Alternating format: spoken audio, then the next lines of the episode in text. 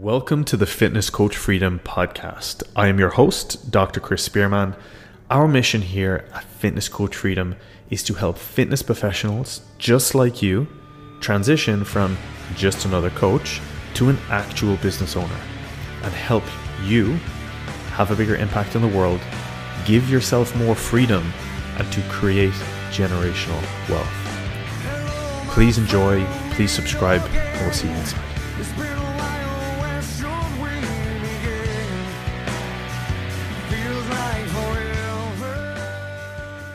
There we go. So we've got a good one today.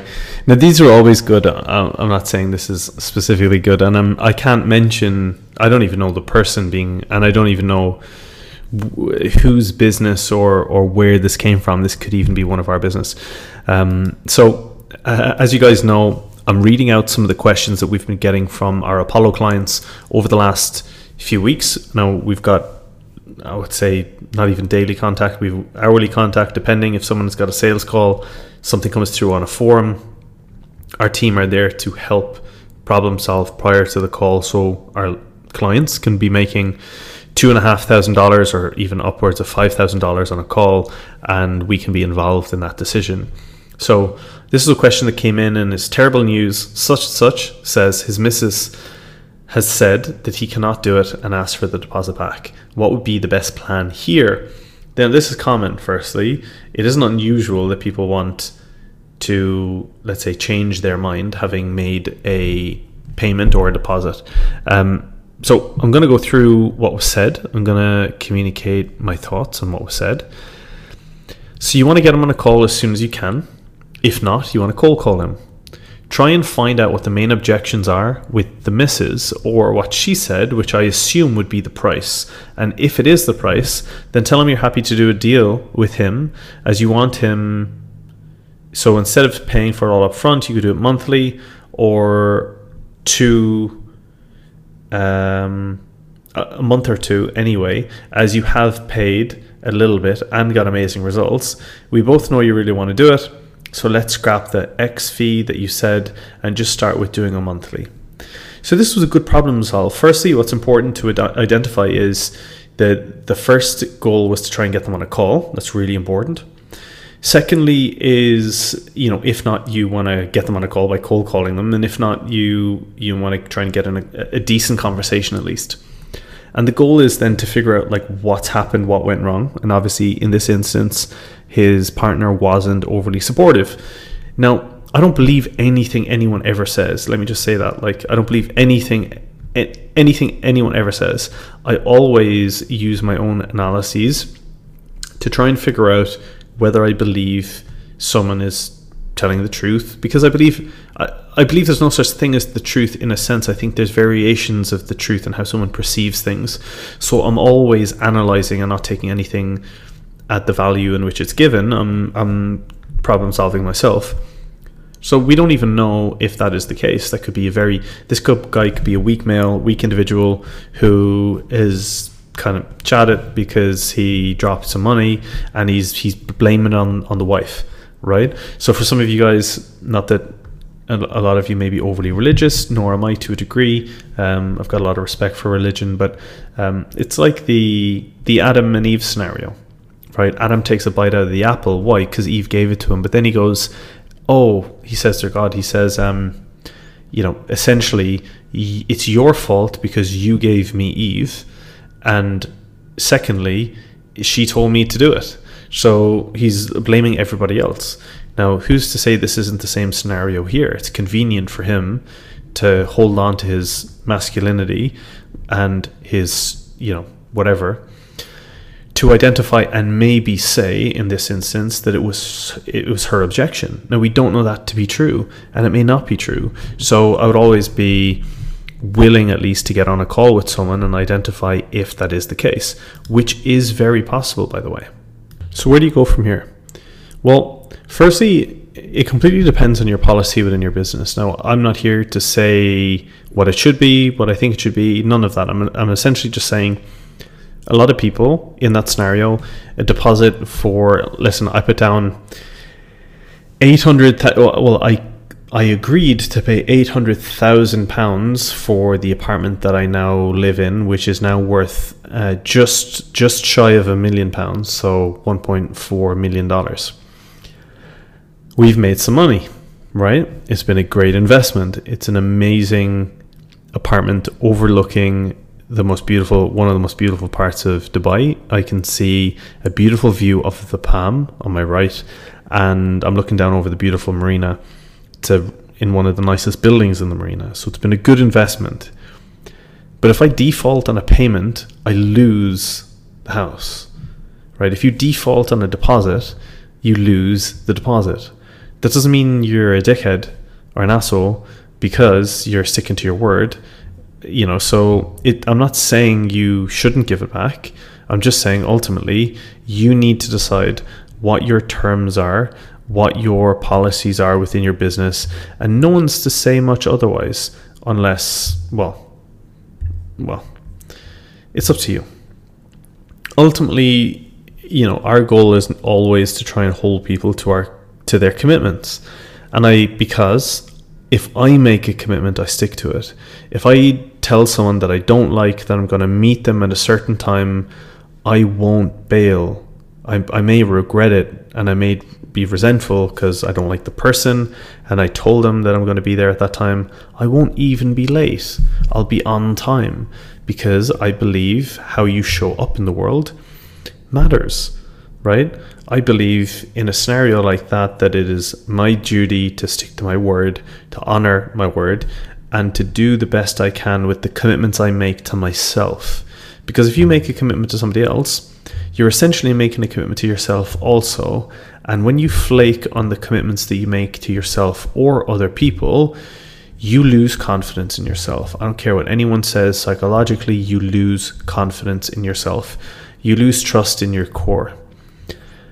So even when I don't want to, I will stick to my word. And I believe if our goal is to hold people accountable and allow them to make better decisions and, you know, be better people and improve in various areas, I believe it is a little bit of our responsibility to help them and allow them to stick to their word and their commitments. I think that's just fair. It's logical, right? So for that reason, we're a little bit more on the strict side unless there's a serious issue. But very often, what we may do is we may say, listen, we're more than happy to hold on to it for X period of time or do this or that or, you know, whatever it may be. Um, but you guys, whatever your business is, whatever your goal is, you really need to decide what yours are, right? What your terms are, what that looks like, how that is. And then the goal is to set an SOP up in place that this is how you will proceed going forward, that this is what your intention is, and all of those things. In that scenario, your goal is obviously to get the individual on the call. There's no doubt about that because then you can hear, understand, articulate, and you may have to resell that individual. Okay, I get that. You may have to resell that individual, and that makes sense. It, it may be the case, but that's the goal. And the most important thing that happens there are a few things that I'm going to talk about real brief before I leave you guys that you can do to prevent that from happening in the first place. And Alex Hormozi says, as a lot of you guys may listen to Alex, the decision that is made by the prospect to stay working with you is done in the first 24 hours. And I firmly believe that. They done it is done at the point of contact, on the first point of contact with your service or your product, having paid. Therefore, your onboarding needs to be awesome. Your onboarding should be incredible. And you need to have a very good, efficient, clear, and automated way in which to onboard people. We have a step by step system that will give out up to 90 emails over a period of time every three days. Sorry, that's not true. 60 emails every three days for the duration of the six months. And training videos, access to the membership site, step by step protocols on how to use everything that we have. We even book them in automatically with an orientation and goal setting call. And we do that because we know the value of onboarding someone into a program and the value that that will have. For a lot of you, I would highly recommend you do that. There is no time outside of a sales call, I believe, that will be more valuable spent than speaking to someone who has just given you money and made a commitment for it if it's a decent level, a decent payment.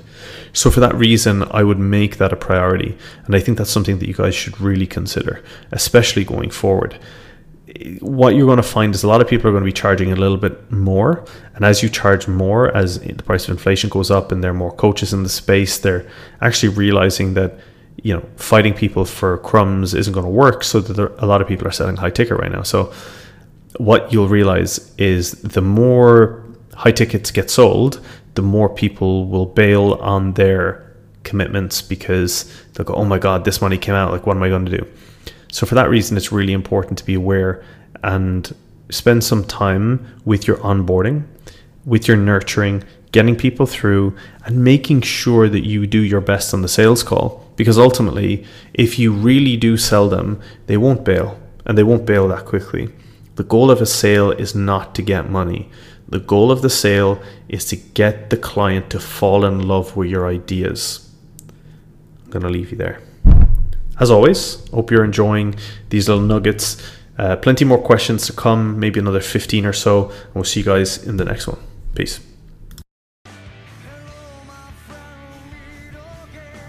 Thank you for listening. I hope that has been useful. Our time is our most valuable commodity. It is something that you will never get back, be it in your business, with your families, and your relationships. And I value your time and spending it here with us. As a thank you and to help you scale and grow your business, there are a number of ways that we can help you scale and grow for free. Number one, if you would like more leads in your business, you can go to unlimitedfitnessleads.com download our blueprint and go through our free video course that will talk you step by step through how you can 2x, 3x, and 4x your lead flow. Number two, you can go to unlimitedfitnesssales.com and get your hands on the exact $3 million sales blueprint that we have used in multiple businesses, including our fitness businesses, over the last number of years to scale and grow our own. Thirdly, you can jump inside our community at fitnesscoachcommunity.com. Lastly, and by no means least, if you are looking for a little bit more help, you can get a free consultation business audit from myself, Andrew, and the team. And absolutely free. This is not a sales call, it's very much a value add. And transparently, we know that a large number of you will see how impactful that is and may decide in the future to work with us. And you can get one of those at fitnessbusinessaudit.com where we dissect exactly what's happening in your fitness business right now, be it online or in person, depending on what sort of structure you have with your business. See what roadblocks you have standing in your way, what your goals are, and actually on that call, reverse engineer a solution for you. Again, that is not a sales call. We know that there will be a large number of you that see that we are talking sense and may decide to work with us in the future, but for us, it is a way of giving back as a thank you and helping to scale and grow our community. As always, I hope you guys are having an amazing day. I hope you're being safe. Whatever you do, remember there will be challenges on the way. There are always going to be challenges. Seek them out, seek out those failures because it is those failures that are going to launch you and catapult you into the next chapter of your life.